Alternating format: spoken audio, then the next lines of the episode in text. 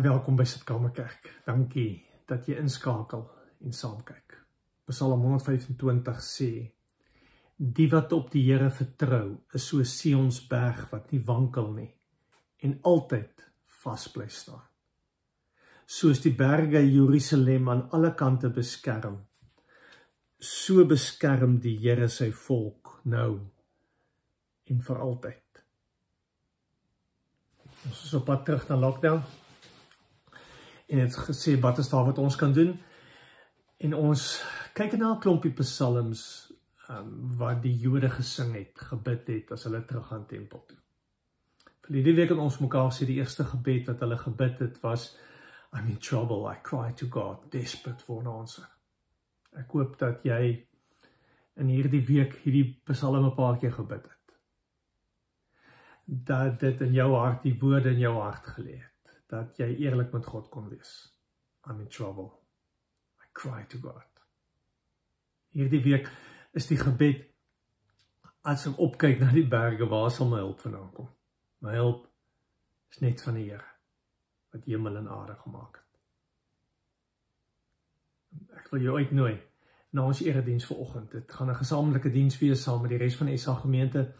Ehm um, daarom gaan ons so 'n bietjie aandag aan 'n paar ander sake ook gee. Maar volg ons asseblief.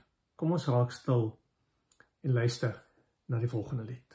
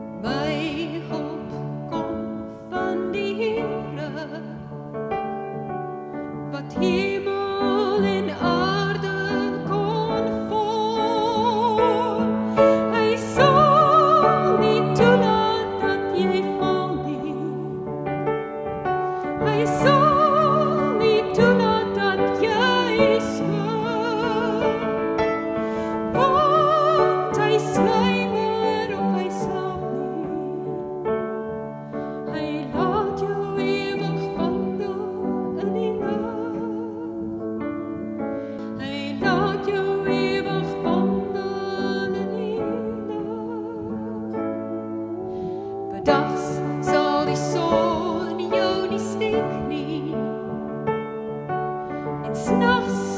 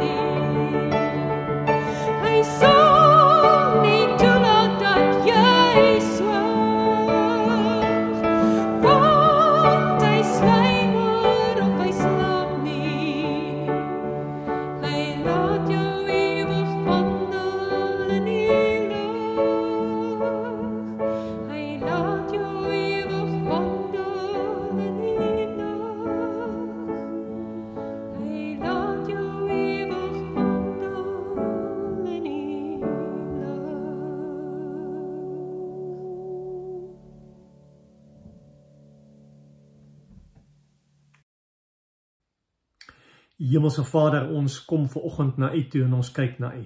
Ons kyk op na U. En ons weet ons hulp kom net van U. Dankie dat ons as U gemeente so mag saam wees. Dankie dat ons so in U naam kan bymekaar kom en weet dat U hier is. Maak nie saak waar ons vanoggend sit en waar ons die erediens volg nie, U is daar. Dankie Here dat ons kan terugkyk en sien hoe u gesorg het en u voorsien het. Dankie Here dat ons elke dag mag weet dat ons lewens in U hande is. En dankie dat dat ons op hierdie manier ook kan kom aanbid.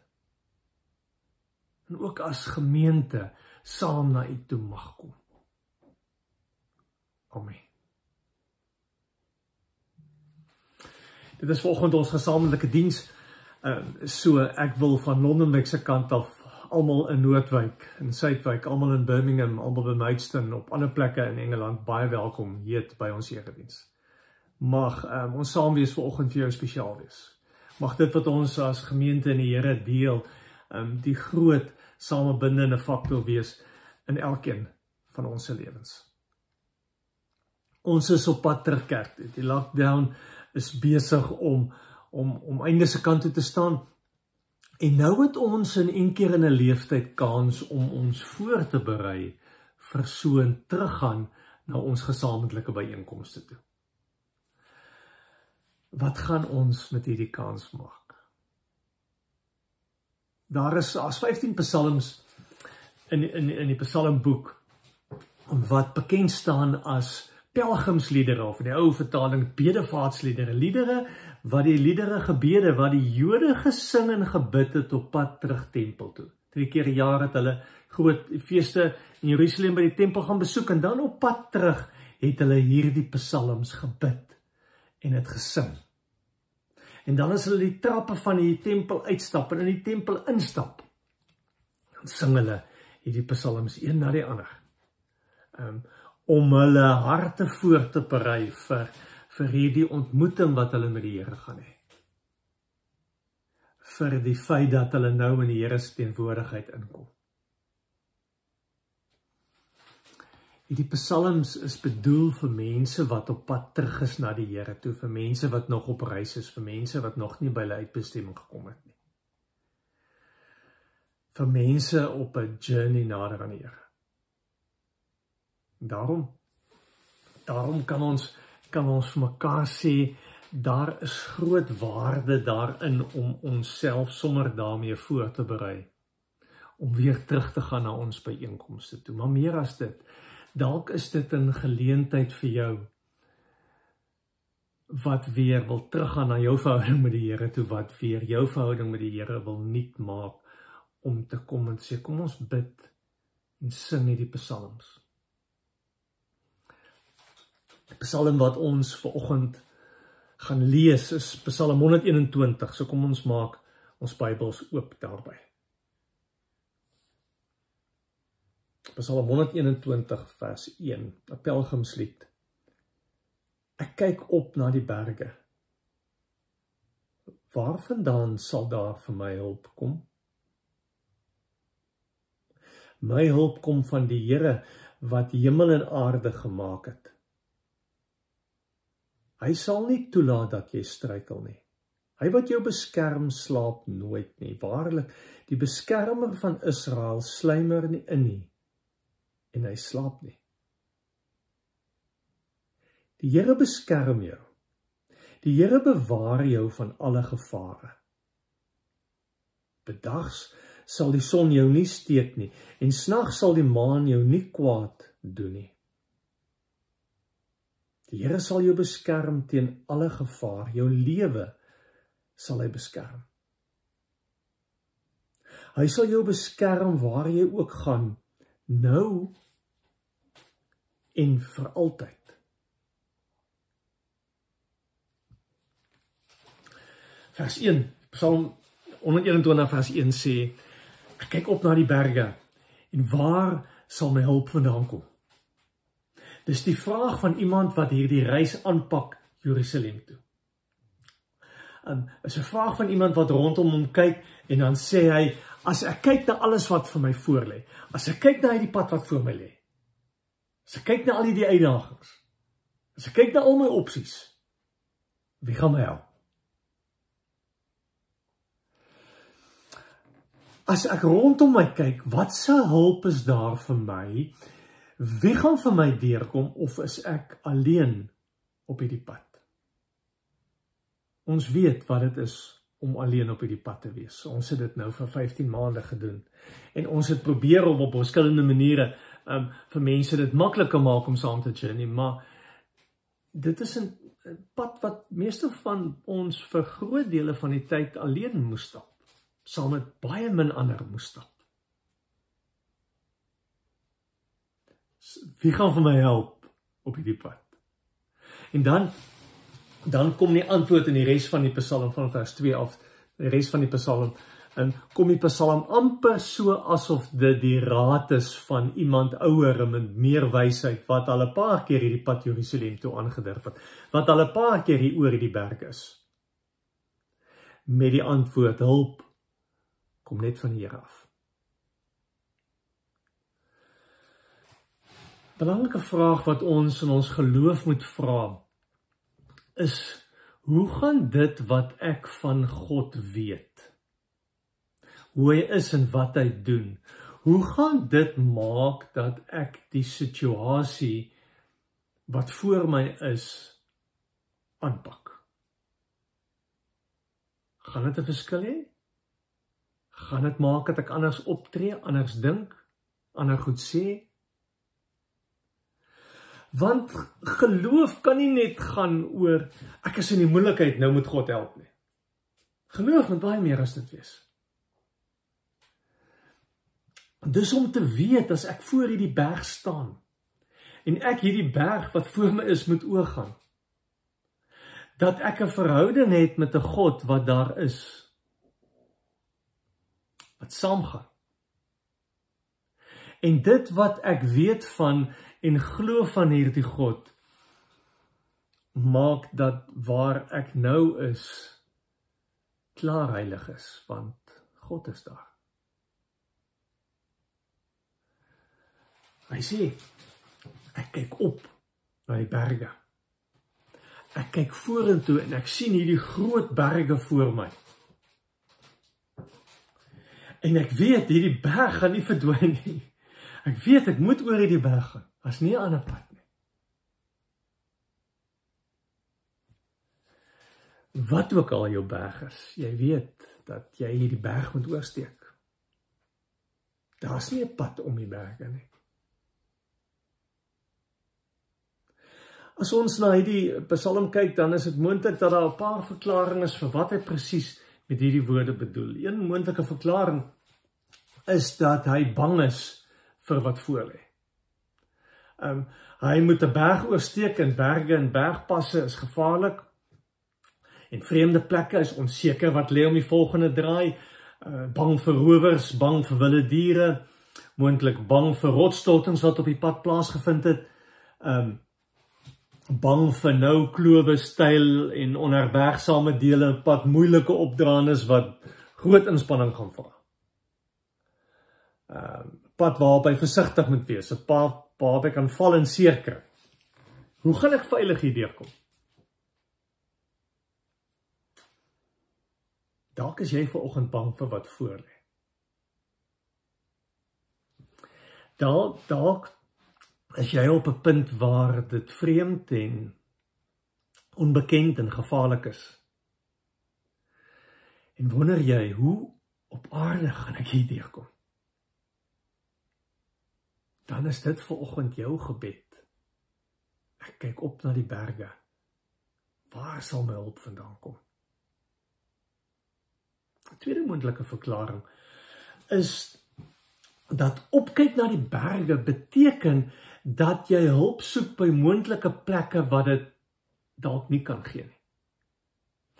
Die gebruik was in die tyd van die Ou Testament dat die gode dat gode allerlei gode se altare en se merktekens of simbole op heuweltoppe en op bergtoppe aangebring is. Met ander woorde, so ver soos jy reis, sien jy die tekens van van die gode opsies met hulle beloftes van antwoorde en oplossings. Ehm um, vir hulle beloftes van beskerming, troos en hoop. Dalk is jou gebed dood eenvoudig. Wie kan my help? Dalk bid jy al lank en vra jy al lank vir God en voel dit vir jou of God jou nie antwoord nie.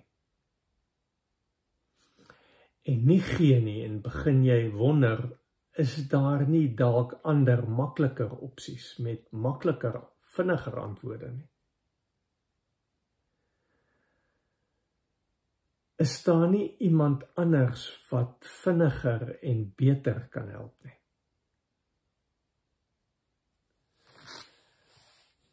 moet ek nie 'n slaggie my opsie om God te vertrou gaan heroorweeg nie.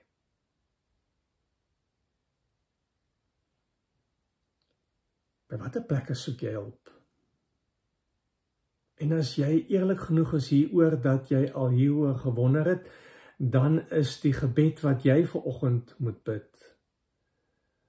Ek kyk op na die berge. Waar sal my hulp vandaan kom. 'n Derde moontlike opsie met hierdie verklaring ek kyk op na die berge is dat die skrywer heel moontlik voor hierdie berge gestaan het in verwondering oor hierdie groot en magtige God wat hierdie berge gemaak het. Elke keer as ons deur die Toys Kloof pas ry en jy gaan na deur die tonnel en jy sien hier die magtige groot ruwe rotse en bergformasies, dan kan 'n mens nie anders, dan kan ek nie anders as om te dink aan die God wat hierdie berge gemaak het nie. Hoeveel groter en sterker en meer standvastig en on onwankelbaar die skepper van hierdie berge is nie.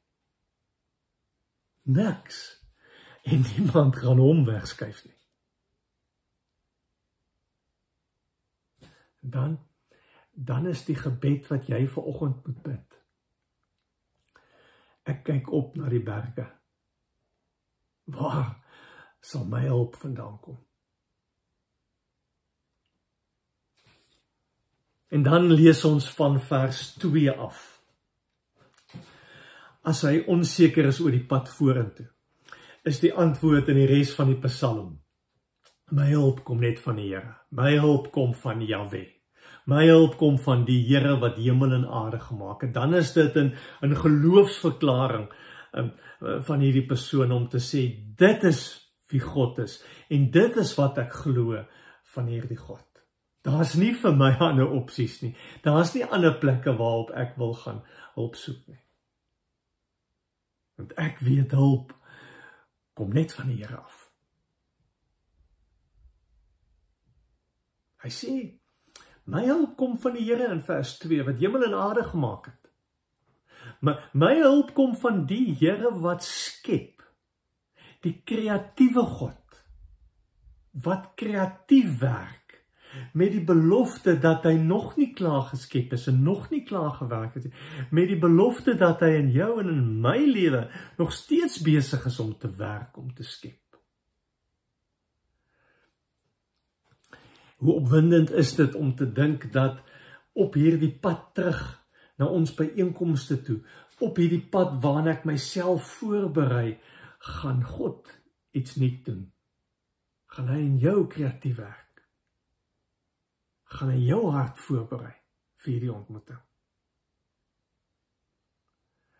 Um, en en drie maal in hierdie Psalm lees ons dat hy praat van die Jahwe die God wat Moses roep om Israel te bevry.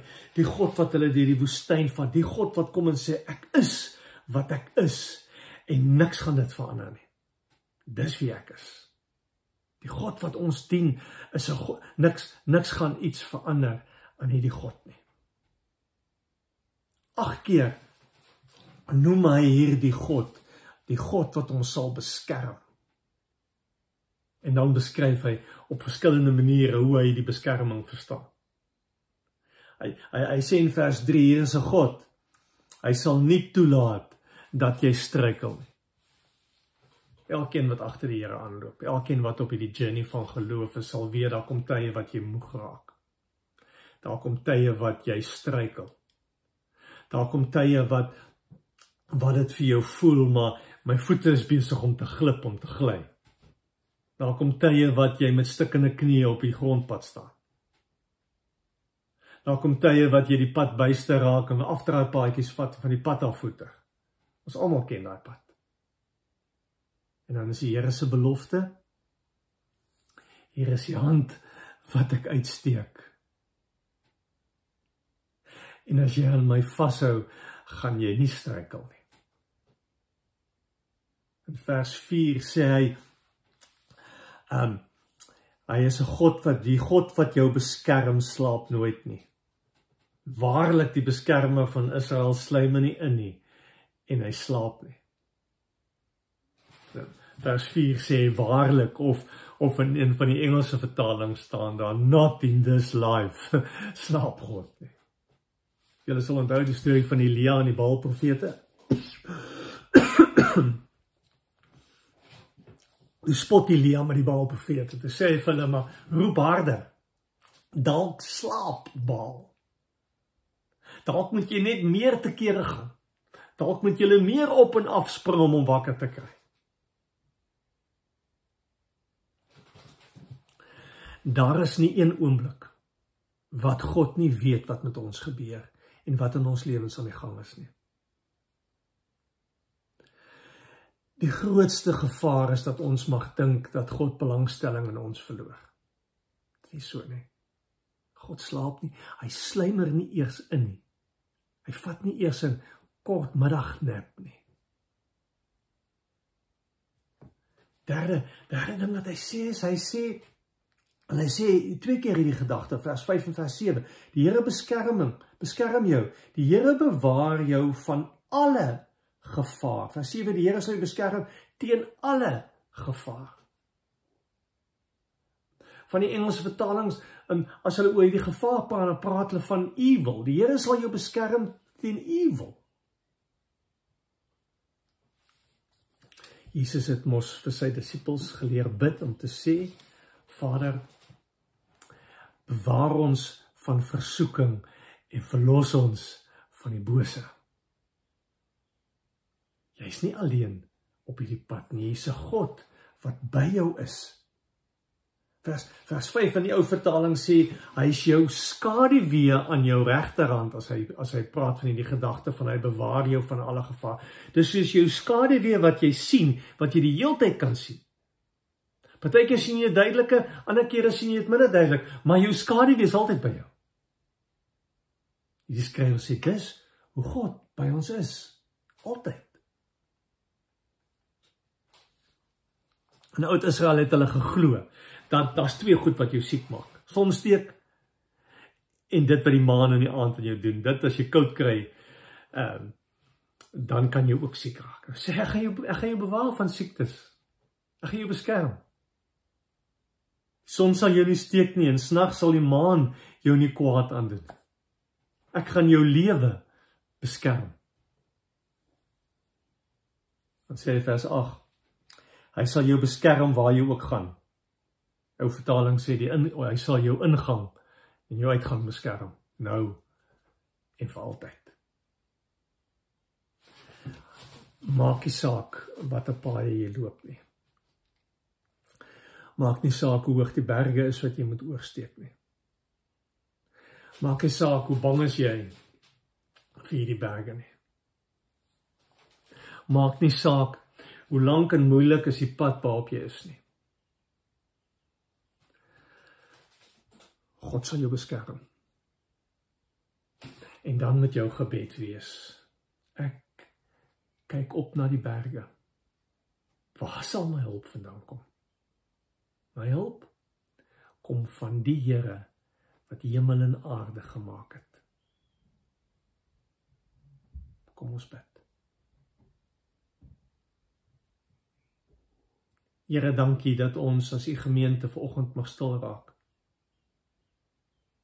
Dankie dat ons weet u is hier by elkeen van ons. Dankie dat u ons berge ken dat U die moeilike paaie wat ons moet stap ken. Here dat U elke uitdaging op ons pad ken. Here, maar meer as dit dat U al die opsies ken wat ons al oorweeg het om uit ons moeilikheid uit te kom. Here, dankie dat U nie slaap nie. Maar dat U soos ons skaduwee die heeltyd by ons is en ons lewens in U hande is. Ek bid vir mense wat siek is. Ek bid vir ons familie en vriende in Suid-Afrika wat siek is, Here. Ek wil bid vir vir families wat wat in hierdie tyd moes iemand vir wie hulle lief is aan die dood moes afstaan, Here. Dankie dat U ook hierdie berge oor hierdie berge saam met ons stap. Here, ek wil kom bid vir elkeen van ons se voorbereiding vir die ontmoeting wat U met ons wil hê. Maak ons harte voor, Here. Maak in ons in 'n afwagting wakker vir 'n ontmoeting wat U met elkeen van ons wil hê. Dankie vir elkeen wat inskakel. Dankie dat ons so na U woord mag luister en so as U familie Here ook mag saam wees. Here vanoggend wil ons kom vra. As ons opkyk na die berge, dan weet ons ons hulp kom van U. Want U het hemel en aarde gemaak. En U is die skepper God wat ook ons sal bewaar. Amen. Ons kry 'n geleentheid om die Here te dien met ons offergawes. Julle sien al die inligting hier onder uh maniere waarop jy kan gee. Ehm um, gebruik asseblief hierdie kans om ook ehm um, jou bydrae te maak op 'n manier vir vir die Here dankie te sê. Ons verjaarsdag hierdie week uh Bert Kulou verjaar die 5de Johan Jan se Warensburg die 6de en Bill Patterson die 10de Bill baie baie geluk met jou verjaarsdag. Ek wil julle uitnooi na ons Vrydag saam bid. 6uur Vrydagoggend. Ons is 'n handjie vol wat saam bid. Moontlik dat jy nog nie een keer saam gebid het nie. Dit gaan 'n verskil in jou lewe maak. Ek kan dit vir jou waarborg. So kom bid saam. Ehm um, dit gaan 'n halfuur wees uit jou dag. Uh, ons lees 'n Psalm en dan bid ons. En ehm um, ek kan vir julle eerlikwaar sê dit maak 'n verskil in my lewe. So Vrydagoggend 6uur jy sien die skakel hierso ehm um, Zoom saam bid. So dit sal grait wees as meer van julle ons kan join. Ehm um, soos julle weet ons wag in spanning vir die lockdown om klaar te maak. Ehm um, alle aanleidings is dat ons vinnig op pad soontoe is. Ehm um, en om om as gemeente geleenthede te kry om saam te kuier op 'n op die veiligste moontlike manier het ons gedink om 'n paar piknieke te reël op verskillende plekke in die stad. Ons eerste piknik, julle sien die inligting hierso, die slide Daaroor die eerste piknik gaan ons 25 Julie wees. Um in Greenwich Park. Ons sal die detail daaroor um nader na die tyd vir mense gee, maar um slyp julle tande wil ek amper sê. Maar um, dit sal great wees as ons kan saam kuier. Um as ons sommer as gemeente net by mekaar kan kom. Ietsie saam eet, ietsie met mekaar deel, saam bid. Um sommer net mekaar weer slag in die oë kyk. Piknik in die park. Um daar kom 'n paar sulke geleenthede vorentoe. Die een hoofrede hoekom hierdie preekreeks vir my belangrik is, is omdat ek glo ek en elkeen van ons kan meer moeite doen om ons harte voor te berei vir dit wat God in ons lewens wil doen. Hierdie teruggaan na saam na saam kerk toe hou weer, glo ek is 'n kans vir ons om op soveel vlakke onsself voor te berei vir God wat gaan werk. So bid in hierdie week saam met my. Ek kyk op na die berge. Waar sal my hulp vandaan kom? My hulp kom van die Here wat hemel en aarde gemaak het. Mag hierdie Here jou seën. Mag hierdie Here jou beskerm teen alle gevaar. Mag hierdie Here die skadu weer langs jou wees. Mag hierdie Here saam met jou journey in hierdie week. Amen.